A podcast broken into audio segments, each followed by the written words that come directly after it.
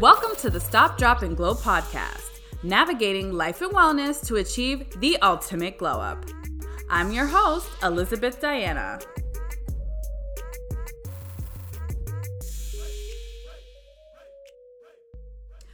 To another episode of the Stop, Drop, and Glow podcast. Today I'm sitting with Emily. I don't know, I want to say of the everyday travelers, but I also think that you're just Emily yourself. So, welcome on both. Thank you. Thank you. Me and Emily studied together at Emmanuel College. That's where we met. And I think kind of what brought us together was uh, you had studied abroad in Costa Rica the semester before I did. Yep. Um, and Annabelle was like, Emily knows everything about Costa Rica. So I think that's kind of like the one pinpoint where we finally connected and became friends. So that is a really important anecdote because Emily is here to talk to us today about her love for travel. She took a year long trip with her friends around the globe, I'll say. She'll jump right in with more details about the locations and her favorite locations that she visited. And even after the year, when she returned back home to Boston, she hasn't stopped her love and passion for travel, which I find really inspiring. So, Emily, I'll give you the floor. Why don't you tell us who you are, what do you do, um, and kind of what inspired your love for travel? Definitely. So, thank you for having me on Thanks your for podcast. coming, Emmanuel friends. yeah, so obviously I went to Emmanuel College with you and Not Emerson. not Emerson, just so everybody has that clear. Common confusion. So often. um, so I, I went to Emmanuel and I studied sociology and just sort of picked that because I knew I wanted to be doing things that involved people, working with people, helping people in some capacity, but I didn't know exactly what that meant. Um, and like you mentioned, I had studied abroad in Costa Rica for a semester. Um, prior to that, I had also done a summer study abroad in London through Okay. the Fulbright program, through a Fulbright scholarship. So I had done three weeks in London during the summer 2012 Olympics. And then right after that, I spent a semester in Costa Rica. So it was just Back to back. back to back, a period of time with a bunch of traveling and experiencing new places and seeing things in a completely different way than I ever had beforehand. Um, and then I always kind of knew that I wanted to do a span of long-term traveling, like at what it, whether a year or six months or whatever it was. I after going to Costa Rica, I kind of had the itch that I wanted to do that. Yeah. Um, and I graduated from Emmanuel actually a semester early. So I Yeah, graduated that, December. actually. yeah, December 2013. I finished one semester early and started working full time right away. Mm-hmm. And originally I was like, I'm gonna just work full time till Colin, till my boyfriend graduates from college, and then Yeah. I'll save money for this six months, and Yeah. then we can just go travel and do it right away. that was what I wanted to do originally. Mm-hmm. Um, and then Colin was kind of like, that's not gonna happen. He's a realist. yeah. You're gonna not have enough money for that. so that got taken off the table really quickly and it turned into instead about two and a half years or so of, Mm-hmm. of full-time working. Um, but I always kind of had it in the back of my mind still that that was something that I wanted to do eventually. So that's sort of the the beginning background. Beginnings. Yeah, That's awesome. You were just in a little branch of traveling yourself like this month. No, wait, it's May last month. Yeah. Happy May. Happy May comes quick. so in April, tell us about what travels you were doing because I was creeping on your Instagram and it looks like you were in Colorado Yeah. and you were in Hawaii. So just tell us about like your very recent travel real quick. So, Hawaii, I'll start with Hawaii. So, that was actually a work perk, um, which was really nice. So, I, when I returned to Boston, I was looking for a job that combined working with high school age students and then also traveling in some capacity. So, prior to when we had taken a year off, I had been working with high school age students and I knew I really mm-hmm. liked that group. Yeah. And then when we got back, I found the company that I'm working for now, which is called Educatius. And so I mm-hmm. work full time with international high school students who are studying in the US. Okay. So the trip to Hawaii, I was a chaperone for a trip that was all international students. There were 54 That's so awesome. students. Yeah, it was really, really great. I was really grateful to have been able to go on that trip Yeah. because it was um, just a tour basically. Yeah. So I was just one of the five adults chaperoning 54 students Yeah. um, and hitting all the major sites around Honolulu. So we stayed in Waikiki, which is kind of the tourist section of Honolulu of, of Hawaii. So we stayed there and then we took the students to pretty much all the major sites that are there to see. Um, so we went to uh, one of the uh, major bays. Um, I don't even want to try and pronounce it because I'm afraid I'm going to pronounce it incorrectly, but Hanama Bay maybe is how you Uh-huh. say it Yeah. for snorkeling. So it's a it's a nature preserve. Yeah. So we took them there to snorkel.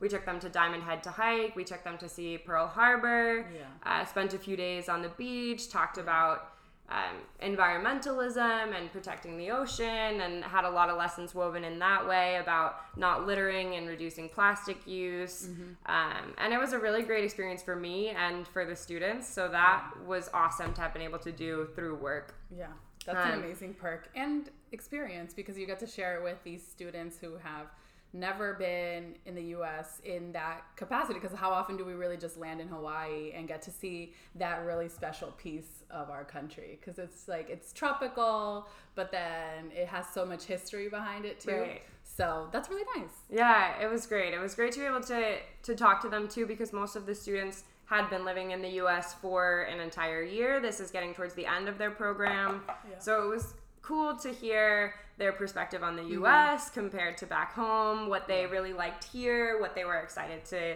go back home and what they've been missing back at home. Um, but all of them loved Hawaii and said they wanted to stay in Hawaii, and I was like, me too. Same. I'll stay with you. So then you followed up for the work trip in Hawaii and then you did your roommates reunion in Colorado. Yes. Awesome. Exactly. Yeah. So we are separated. Our five college roommates are separated on different coasts of the mm-hmm. U.S. now. Yeah. So we started a tradition where we choose a different city in the U.S. every mm-hmm. year, and then that's where we meet for a long weekend. So last year we went to New Orleans together. This year we went to Denver together. And Yeah. it- Denver is beautiful. Colorado is beautiful in general. So it's a nice combination of outdoor activities and then also eating a lot. a lot of food. Oh. I love that. And I love that tradition because just having known you guys in college and observing your friendship and like now straight up adulthood and you guys like really um reserve that time to like reconnect and go out and have fun and it still kind of unravels in your love for travel because you get to discover somewhere new every time um, so tell me about when did you create the everyday travelers account was it right when you uh, left for your year-long trip or was it a little before and you're like hey like this is kind of fun. Like we've checked out a couple of spots. Let me create this account. And then it raveled um, more into an official thing? Or tell us a little bit about the beginning of the instagram account. Yeah, so ultimately we decided to go embark on our year of travel. Um, it had been something that Colin and I had been talking about for a long time and decided to do. And then we brought it up to one of our friends, Tyler. So Tyler's the third original everyday traveler. If you look at our logo, there's three people in it. Yeah. So it's it was me, Colin, and Tyler. And we had mentioned it to him and he was kind of like oh well that's actually something that i've been thinking about doing too on my own should i Yeah. just like can we all just do this together so Yeah. we're like of course we can all do this together like the more the merrier kind of thing yeah um, so the three of us started planning the trip and wanted to make this joint Instagram account that we could use to update all of our families and to update all of our friends and to just keep everybody posted on where we are and what we're doing. Um, and we played with a few different names and then settled on the everyday travelers and used that really to document the entire year um, and everything that we were doing so that people could kind of stay in the loop. We also used it as a way to connect with other people who are traveling in the same area so Yeah. it's really useful in that way to look at certain hashtags or to look at certain locations and you can message people and ask for advice if you see that someone has been to the next place you're going Yeah. you can ask for the best tips or where to stay or if they have any special recommendations, that sort of thing. So it's been really cool to use it to connect with people in that capacity. And then also as we were traveling, we met so many different people that that was an easy way to then stay connected Yeah. to everyone we met as we were going along the trip. Yeah. Um, and they could see, okay, well, we left New Zealand, and where's the next place we were going? And they got to kind of follow the journey from there. So it's been a really cool tool to be able to use in that way. That's awesome. Uh, can you tell me a little about how did you guys come to an agreement or the bulk of the planning? Were you guys planning as you were going, like, okay, we're we're in New Zealand right now, let's just hit up Australia tomorrow, or was everything kind of planned out, like, okay, we're gonna do one week here, two weeks here? Um, was it kind of free willed or super organized? A little bit of both. Okay. So I was definitely the planner. Yeah. that that was definitely my role in the group. We all Yeah. kind of had our own roles we took on, and that was mine for sure. Yeah. So we all had ideas of where we wanted to go. Mm-hmm. So I really wanted to go to South America. That was my contribution. That Yeah. was where I wanted to go. Non-negotiable. Yeah, I guess that's a good way to put it. We all had our non-negotiables. Okay. This is where I want to go on this year. I'll go anywhere else besides that, but this is where I want to go. So I really wanted to go to South America. That was the top of my list. And then the guys both wanted to go to New Zealand, mm-hmm. and that was on the top of their list. Okay. So those were the two that we knew we were going to do. Mm-hmm. And then everything just sort of got figured out as we went mm-hmm. along in between. And we didn't do as much planning at the very beginning as we should have. Yeah. So we, it always works out, but we wanted to go to Machu Picchu. We wanted to do the trek to Machu Picchu in Peru. Mm-hmm. And without even researching Machu Picchu or how you have to go about doing that, we just bought our flights to Peru. Oh, so, so that happened. And then we, we purchased the flights. We were like, okay, we're going to go to Peru. We're gonna fly to Lima on this day, and then we'll figure it out. But Trek we'll, there. we'll, we'll hike Machu Picchu sometime after that. Yeah. So then we bought our flights to Peru for September Mm-hmm. and then got around to planning Machu Picchu and realized that you have to book that in advance. They only let a certain number of people Oh, like on the trail. on the trail each day, yeah. Oh, and okay. it's super popular now. That's a huge place for people to go. Yeah. So months in advance you have to book your passes and like make sure you can be on the trail on the day that you are planning to Oh, go wow. there and you have to go with a guide etc so we went to peru in september and then i don't think we didn't get to hike machu picchu until november Oh my gosh. So you were in Peru all that time. so we were in Peru all that time, and it actually worked out great because once we realized that, we rerouted a little bit Yeah. and just decided to rent an Airbnb for a longer period of time. Mm-hmm. So we spent a few days in Lima, and then we rented an Airbnb for like a month and a half or so Yeah. in Cusco. Okay. And just kind of made that our home base, and then Yeah. saw so much more of Peru than we would have if Yeah. we had just gone and done Machu Picchu and then gone on to the next thing. So Yeah. it worked out. It but worked out. yeah. It was But we didn't yeah, we didn't plan that as much as we probably should have in the wow. beginning. And then we just sort of rolled with it from there. Yeah, so that shows the importance of planning, but also the kind of hi- highlighting like flexibility. Yeah. Because you guys were just there, like, okay, so we're not hiking. right. um, can you tell us a little bit about what is it like to hike Machu Picchu? Because I'm very curious. What do you need gear? You said you need the guide. yeah. I know you can potentially get altitude sickness yeah. or something. Yeah. So tell us a little bit about that because I'm curious. You had plenty of months to to prep, I guess, since you Right. didn't go till November. So that worked out really well for us because Cusco is at about 11,000 feet. Okay. And funny, the altitude sickness thing is kind of funny because It sounds horrible from people that have told me about it. I'm Yeah. like, ew. it that affects people yeah it affects people really differently so some people end up throwing up or getting really sick and some people it's not as extreme Mm-hmm. so they people doctors whoever they advise that you give yourself a few days to adjust when you're when you go to a high altitude location Okay. And luckily for us we had all the time in the world to adjust so we Mm-hmm. Yeah. we by the time we hiked machu picchu we were completely fine Yeah, you're like, this is normal. Right. But when we first got to Cusco, we got to our Airbnb and we were getting settled and we decided to go to the grocery store and we made this big excursion and we're trying to buy all of our groceries for the next few weeks. And I got such a bad headache A- and I, I wasn't connecting it to the altitude. I just Yeah. I didn't know what was wrong with me. My head hurt so bad Yeah. that I just started crying in the grocery store. Oh, yes. So I had figured out later, I was like, oh, my head is pounding because I am at 11,000 feet all of a sudden and Yeah. I'm not adapting well to it and I'm not you're taking it easy. instead of laying it down. Yeah. Oh my god. So then after that, we just took the next few days that we were there really easy. We didn't do much, and then we adjusted. And by the time we did hike Machu Picchu, we were good to go. And then they give you um, coca leaves. They give you these leaves to chew on that are supposed to help. Oh, okay. Uh, I don't know if they help or if it's just a placebo effect, but I thought they helped. If anything, it distracts you from Yeah. from the altitude. And then they leaves. also sell these pills that are sort of just like a combination of caffeine and Tylenol mixed together. Okay. And I thought those helped as well. So Okay. yeah, there's a lot of adjustments you can make if altitude is really getting to you. But all of us, aside from that first day I was there, all of us were fine with it. And you can do it on one day. It's a one day trek. So you can there's a lot of different options for Machu Wow. Picchu. So you can take a train. You don't even have to hike if you don't want to. You can take a train and go look at it and call Take it a day and go back pictures, down. selfies. Right. Yeah, Pet get your llamas. selfie in, pet a llama, pet an alpaca, whatever animals up there. Like you can do that in a day. Yeah. We did the three day Inca Trail Trek, which is Okay. the most common one, but then they also have a lot of other paths now that can take you there. So we kind of wanted to do the classic one. Um, and we did it with a company that provided all of the tents and the camping materials and all of the food. So we didn't have to carry all of that Yeah.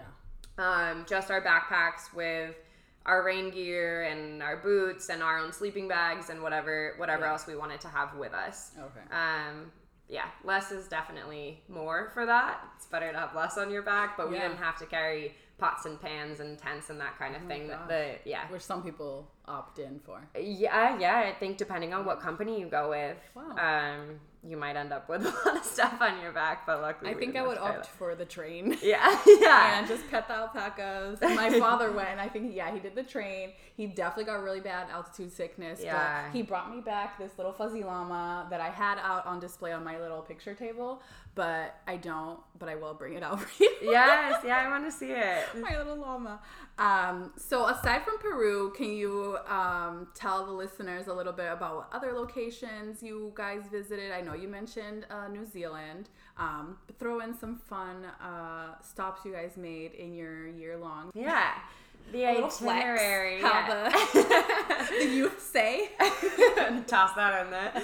Um, the itinerary ended up being about six months in South America.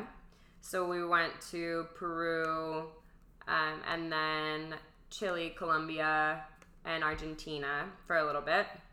And then we were in Hawaii. And then Came back stateside. Yep, came back stateside. Did a quick trip to Hawaii, even though that doesn't even quite feel like the US. It's so different yeah, than seriously. like mainland United States. But from there we went to Hawaii. Was to there any logic behind that? Hawaii. Yeah. So our families wanted to come visit us throughout the trip. Okay. And both Colin and Tyler's parents visited us in Hawaii. Okay, so perfect. they kind of said, "Oh, we want to go to Hawaii," and we were like, "Okay." Well, at that point, we didn't have anywhere we needed to be at that time period, so we Yeah. worked it around their schedule, and we met them in Hawaii. Okay, That's that was the logic there. Yeah. Yeah. Cool. Um, I'm not sure if it would have made it onto the itinerary if Yeah. that hadn't been the case. Yeah. But it worked out really well. I would go back to Hawaii a hundred times. Yeah. Um, and then from Hawaii, we went to Australia and New Zealand, and then we were in Southeast Asia as well. So Mm-hmm. we visited um, Indonesia, Vietnam, and Thailand. Awesome. Yeah. How was Thailand?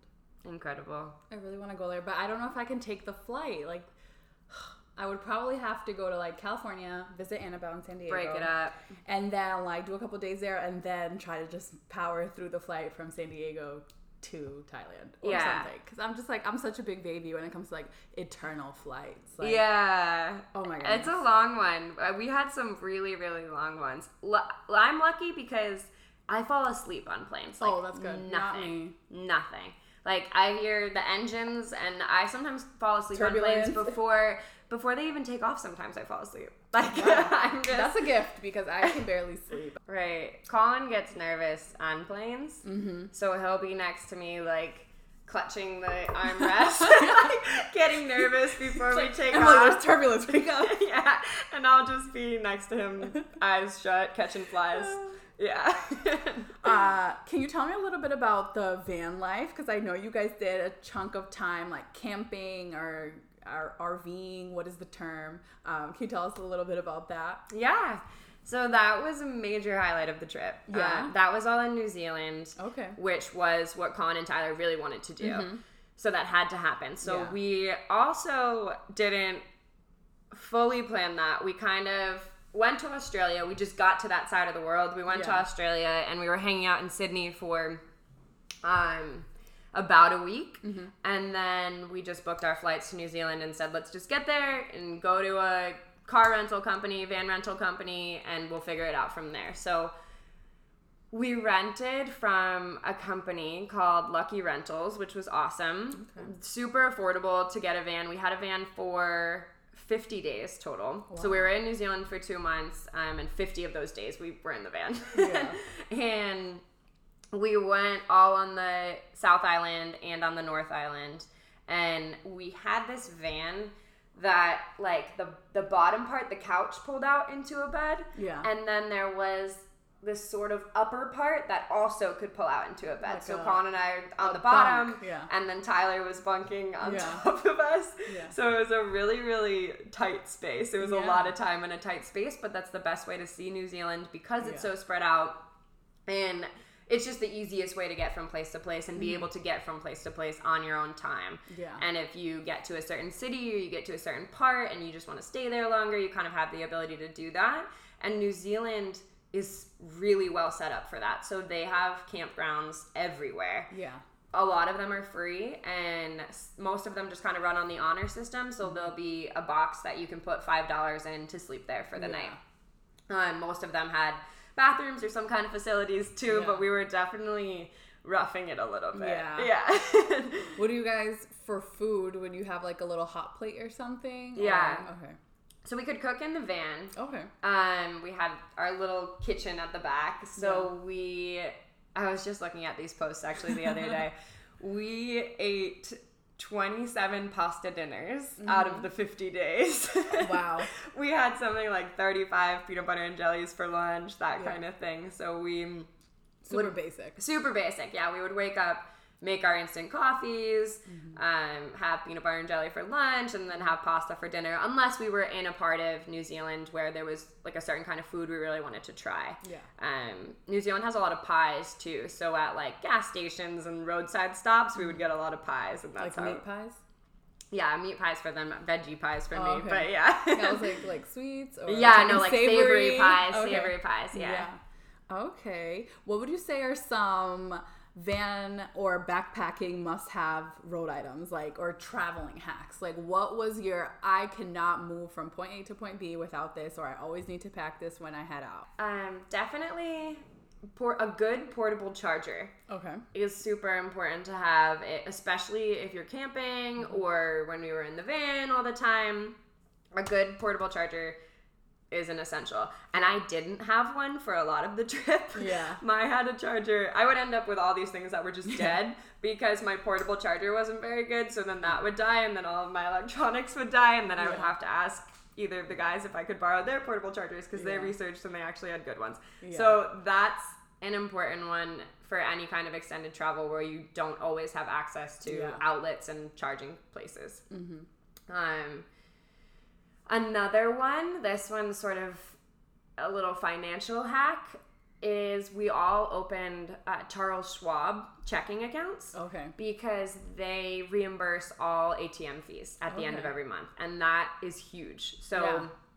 that one added up more than I ever anticipated Mm-hmm. because you could take out cash without really worrying, like, oh, I'm getting charged 350 by the bank and then Yeah. 350 by this ATM. It's a lot. Whatever the ATM charged at the end of every month, you would get reimbursed. So that saved a bunch of money. And then the last one for a lot of Southeast Asia and for a lot of uh, South America, if you're doing a lot of camping and hiking and outdoor activities, is toilet paper. Oh, I was gonna say baby wipes Yeah, baby something. wipes or toilet paper or something to that effect. Yeah. Yeah, toilet paper wrapped up in a in a waterproof bag or baby wipes would work Yeah. too. Just something to have that because that comes in handy far more than I expected as well. Yeah. Um, did you guys do hostels at all? um, we did at times, but they weren't always the most cost effective thing because there were three of us. Okay. So it was in certain places easier for us to get an Airbnb and then have more space and mm-hmm. split the cost between three people and it would Yeah. end up being kind of equivalent to mm-hmm. if we had each just paid for a bed in a hostel. So we did in mm-hmm. some places. We stayed in a few hostels um, in Colombia. We did a work ac- work exchange Okay, that's cool. at a hostel in Colombia. Tell us about that. Yeah, so that leads us in a new direction. So I know, I'm such a squirrel. we did two work exchanges Mm-hmm. throughout the course of the year. okay.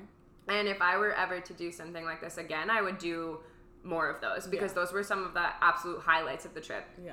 So there's a bunch of websites that Mm-hmm. you can use. There's HelpX, Yeah. um, there's Workaway, and then there's WWOOFing for farming. Okay. So we ended up using Workaway. That's the one we had the most success on. Yeah. And we did it when we went to Colombia. We worked at it was a hostel slash a restaurant slash a brewery. Okay. So we went to this small town. It was called Buga, and it was a really cool place for us to be based for a while because it's not something that normally makes its way on the regular tourist Colombia itineraries Yeah. um, it's a big religious site. So a lot of Colombian people go visit Buga to see oh. like the certain churches and mm-hmm. things like that there. But it's not a big place that a lot of English speakers come to. Yeah, I've never heard of that. Right. yeah. And even a lot of people were like, oh, we spent three weeks in Buga, and most people don't normally know what Buga is. But it was a really, really cool town, city, and we kind of alternated our roles. So I worked a lot in the restaurant portion of things. You speak Spanish. I do. So that must have been And that- yeah. yeah, I do. I, I definitely got a lot better spending that much time in South Yeah. America, and it was a cool way to be able to practice because the restaurant was mostly pizza. So I was just taking people's pizza, Uh-huh. Pizza orders orders. in Spanish, so Yeah. it was a good way to practice and get comfortable with it. And luckily, everyone was super patient and Yeah. interested. Honestly, that there was an English speaker working in In Buga. Buga. Yeah. and we made really cool connections that way with the people we were working with. Mm-hmm. And then one of the customers that came into the restaurant one time afterwards approached me and was like, Would you want to hang out sometime and practice English? And I've really been working on my English and I want an opportunity to just have conversation practice. So I went out to lunch with her and Yeah. went on a walk. And it was really, really cool to just have a connection happen Yeah. so organically like that. And then the people we worked with took us to a lot of different places in the area mm-hmm. too, like waterfalls and on hikes and Yeah. just all these places kind of off the beaten path that we never ever would have found by ourselves. like That's awesome. Yeah. So that was And then, in, so in turn for working there, you were able to stay there for free. Yes. That's So- usually how it works. Exactly, yeah. So all the work away, the work exchange opportunities all kind of work a little bit differently. Mm-hmm. So some have you stay there and you get all your meals for free. At this particular one, we were just staying in the hostel for free. And then we got like grocery items to make our food with, kind of thing. Yeah. Cool. Yeah. Yeah, I brought up the hostel thing just because for my brief um, travels um, in Costa Rica when I was abroad, and then um, I did a month long Europe trip. We stayed in a couple hostels, and it can be like such a hit or miss experience. Yes, definitely. Like it can be really great, or it can be so horrible. right. Uh, in Costa Rica, I would definitely say we reached some sketchy places, but it's like whatever was in our budget as like 19 year olds in Costa Rica. Right. Um, one time, me and Annabelle tr- uh, traveled to a beach hostel in Jaco. And we got there.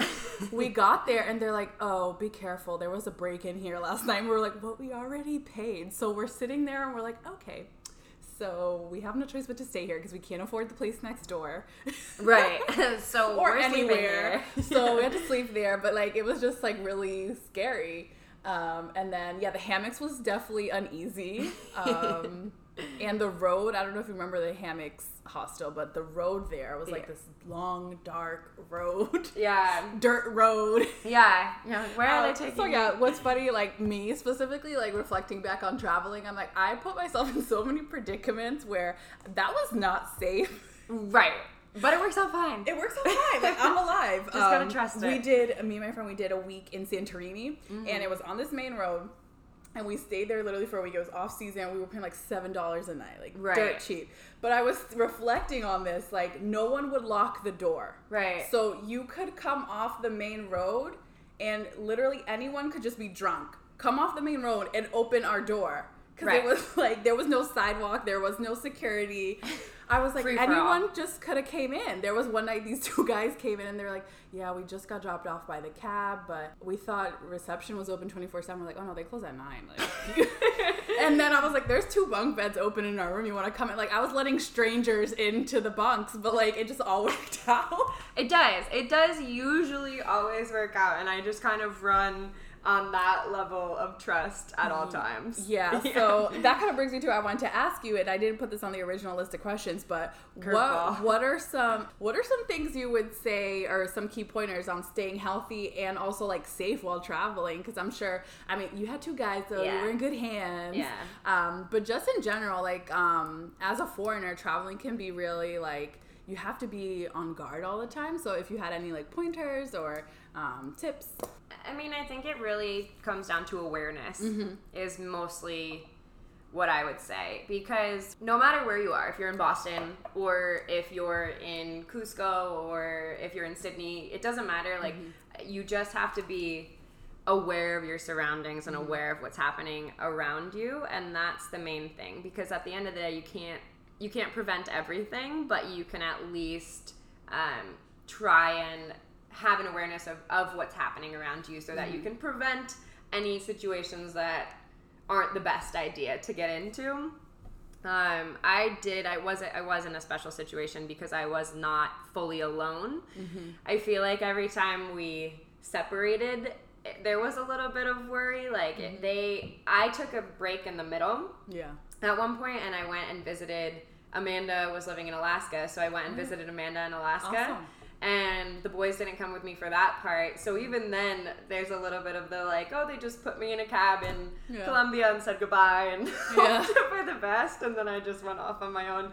But I tend to not really worry that much about those things. Mm-hmm. Yeah. I try and be aware of my surroundings. I try and take safety measures.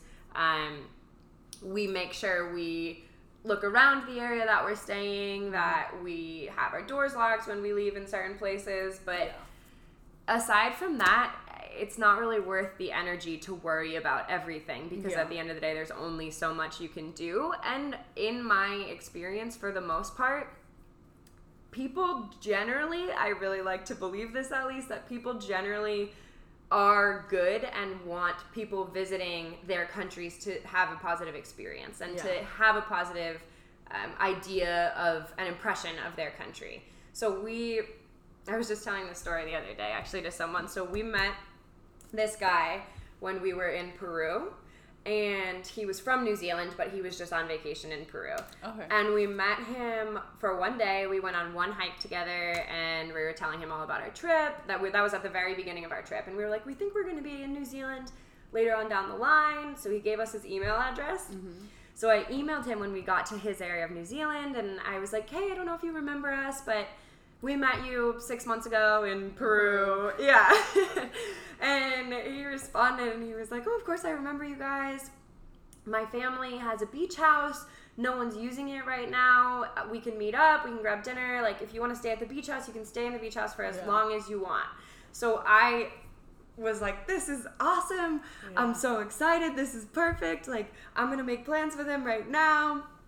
And the boys were kind of like, hold on, like this seems a little sketchy. Yeah, Like, like, we really met him nice. one time. Why is he handing us the keys to his beach house? And then we ended up meeting up with him, having dinner with him.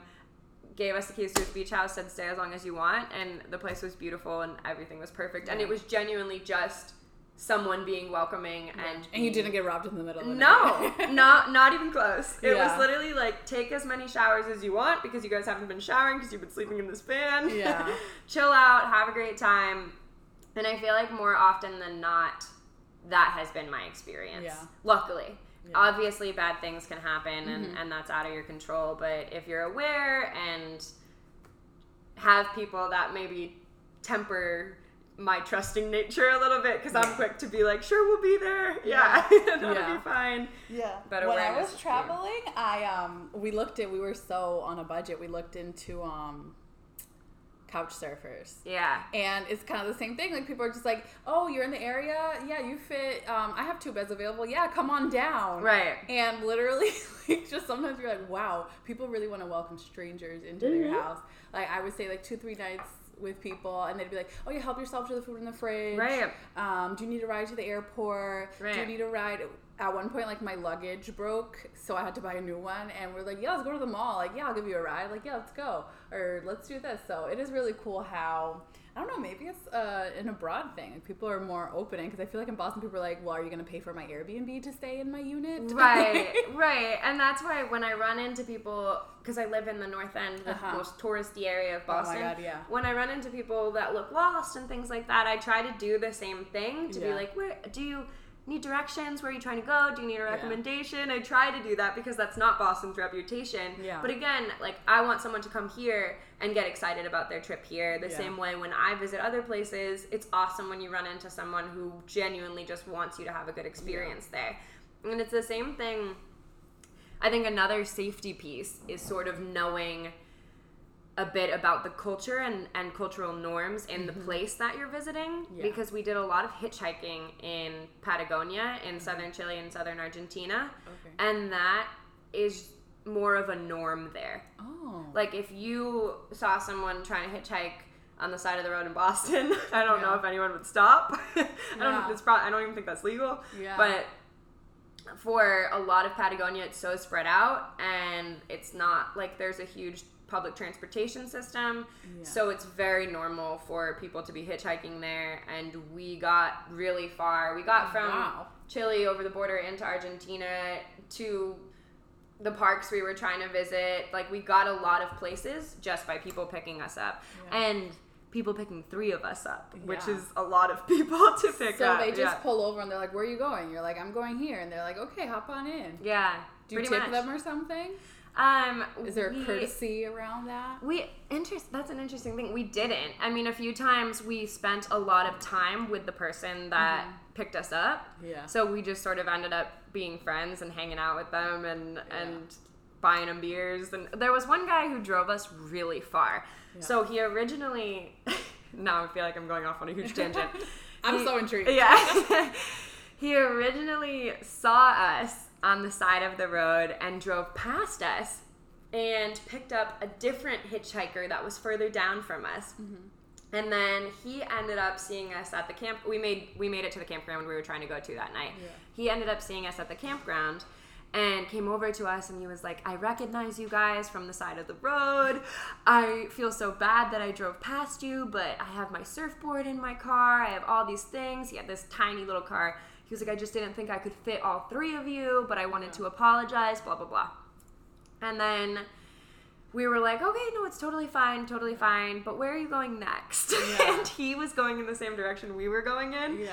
So we ended up hanging out with him and becoming friends. Yeah. And then he let all three of us shove into his tiny little car With with, our big surfboard. backpack. Yeah, with our big backpacks with the surfboard in the middle. That's awesome.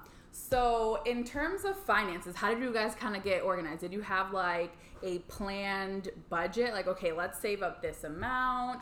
Um, while you guys were on the road, were you ever like nervous, like, oh my god, we're gonna run out of money? Can you tell us a little bit about the financial part of this year long travel? Yeah. So before we went, when I was getting really serious about wanting to do this and, and about this being a real possibility, I started taking a look at my income and where I was spending my money and where I could kind of scale things back a little bit to bulk up the savings account. So Mm-hmm.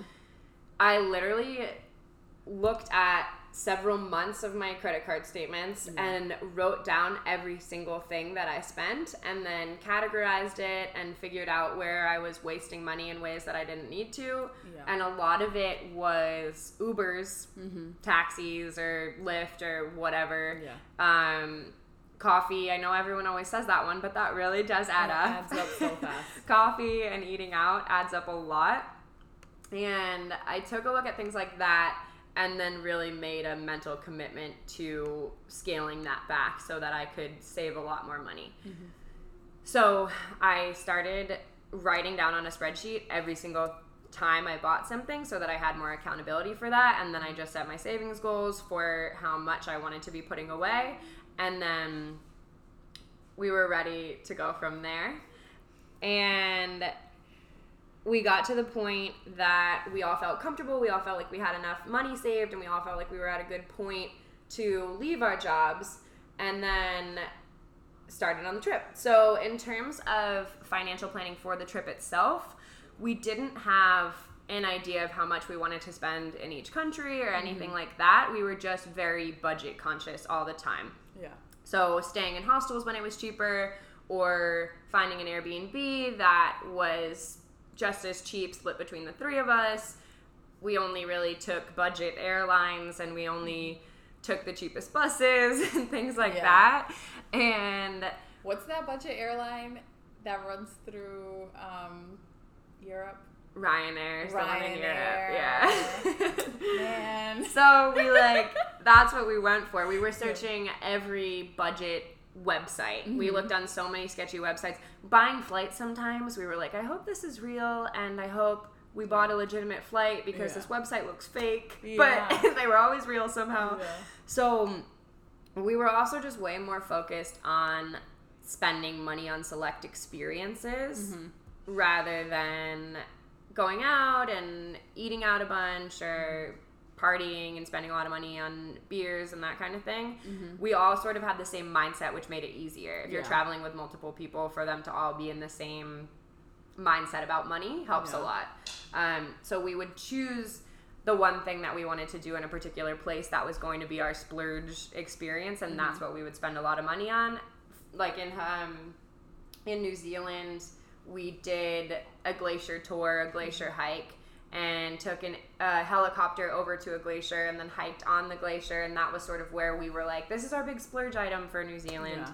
But then, aside from that, like I said before, we were eating peanut butter and jelly and having pasta every night, and that's where we we cut we scaled back with our money. Um, when we had good Wi-Fi too, Yeah. I am all about side hustles. So I taught English classes online, which is something I still do. Okay. So any place we had a good enough Wi-Fi connection, I would teach a few classes and just kind of like get a little bit of money Yeah. back. Reimbursed. Yeah, reimburse a little bit so it wasn't all going outward. Um, and I wrote one. I, I didn't do it that much, but we did we did write.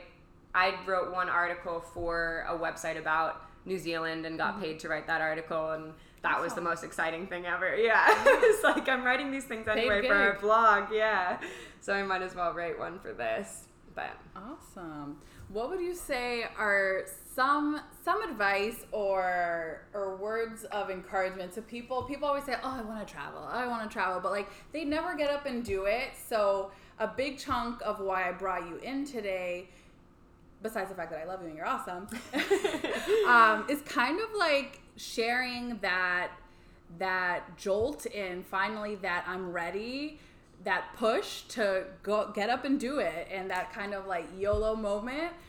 What advice would you give to people to finally like cut the cord and do it? And get up and travel and do whatever they want to go to Cuba, go to wherever they want to go. I mean, for one thing, it's it's just comes to a point where you have to think about things in terms of you are in absolute control of all of your choices and what you're choosing to do every single day. So I feel like people get stuck in a trap of oh life is just happening to me, all of these things are happening to me and I'm I'm getting stuck with that. But you kind of have to push the boundaries and think if this is something I really want to do, I need to do X, Y, Z in order to get there, and then I'm Mm-hmm. going to do it. So just prioritizing your time, prioritizing your money, and really committing to it if that is something that is important to you would be my best advice. Um, I think it's so easy to get caught up in saying like, "Oh, I have no money, this, that, and the other thing," but it's a matter of looking at where you're spending your time and where you're prioritizing your money and thinking about okay if i want to travel if i want to go to cuba if i want to go wherever i need x amount and this is what i have to do to get there Yeah. Yeah, that's really good advice. Would you say that maybe traveling has been a part of like your glow up and your your current state of like where you're at uh, mentally and in terms of your current work? That almost even tra- um, wraps into travel. Um, would you say it's been a part of your glow up, and how would you define a glow up where you're at right now in your life? Yeah, so traveling in general, I think, is one of the biggest confidence builders. Mm-hmm. You have to really trust in your abilities to figure out situations on Yeah. the go.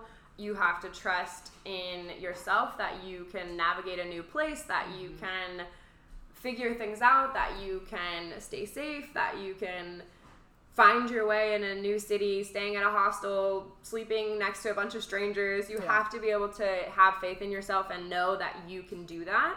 And once you've put yourself through all of those situations, such a confidence builder. Mm-hmm. The other piece of it is when you're traveling and when you're traveling for that long and you're meeting so many different people, you really do drop all pretenses and you drop all judgment of mm-hmm. yourself and of other people. So you just meet people Yeah. where they're at authentically and Yeah.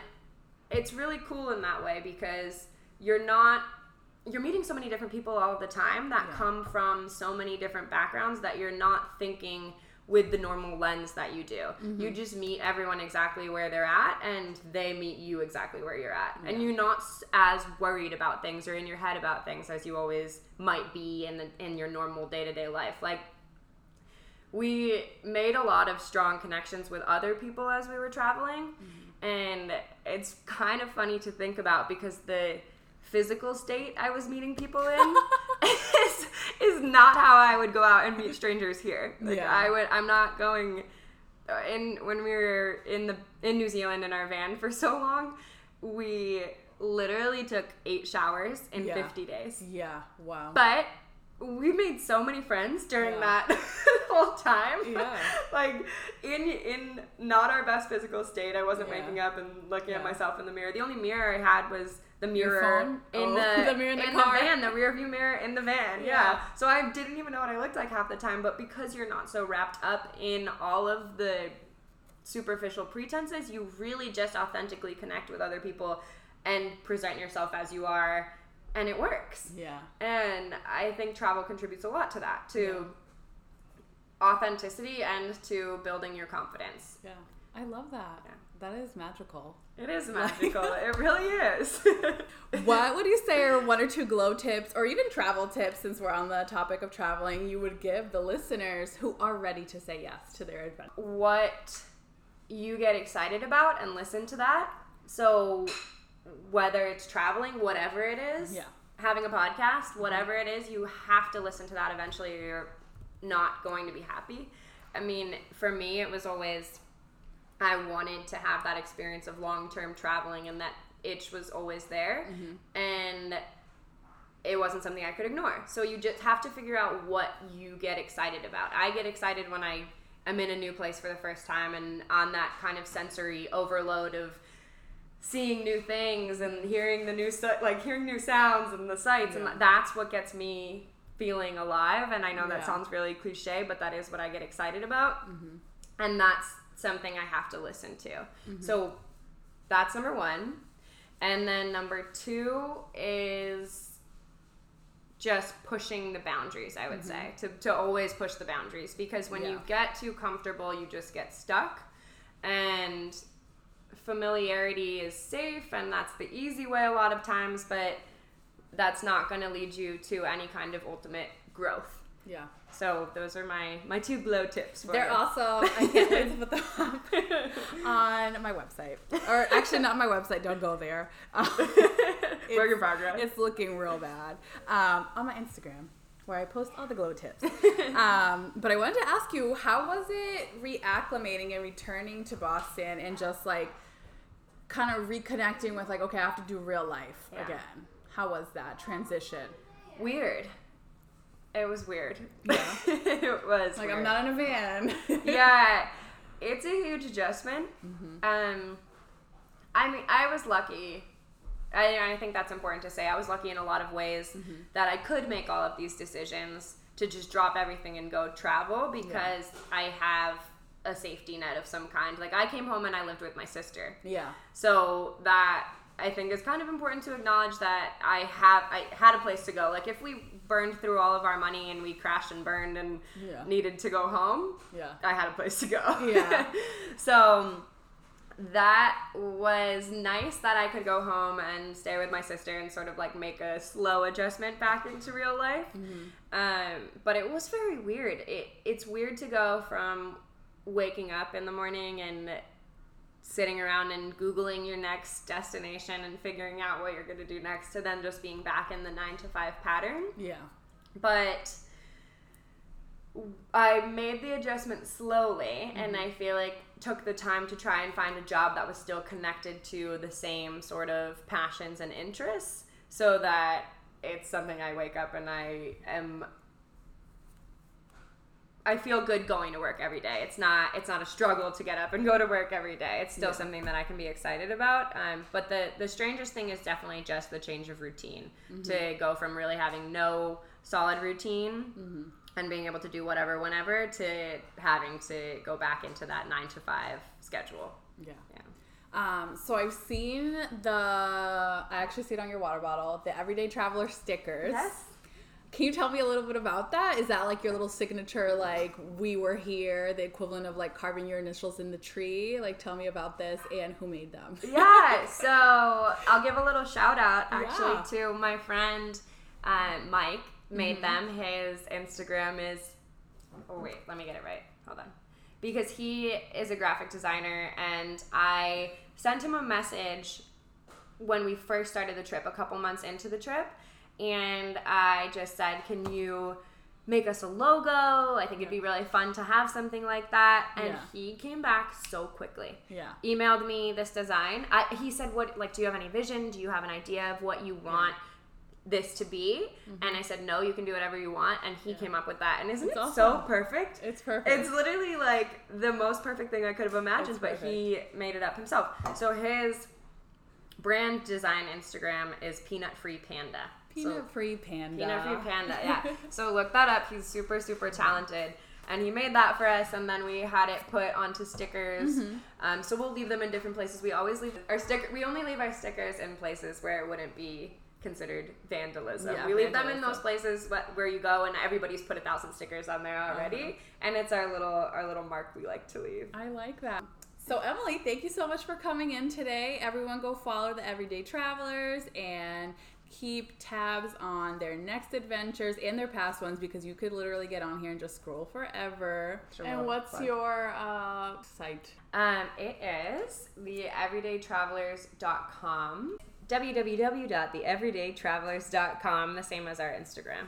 Perfect. So you guys can find them at the Everyday Travelers on Instagram. Check them out. So yeah, I want to thank you so much for coming in today. Thank you so much. It was so fun coming. Thank you. Thank you guys so much for listening to another episode of the Stop, Drop, and Glow podcast. Please be sure to share this episode with your friends and your loved ones, and don't forget to show some love by dropping a review and subscribing. Please find us on Instagram at Stop, Drop, and Glow podcast. See you next time, and remember, honey, the glow up is always real.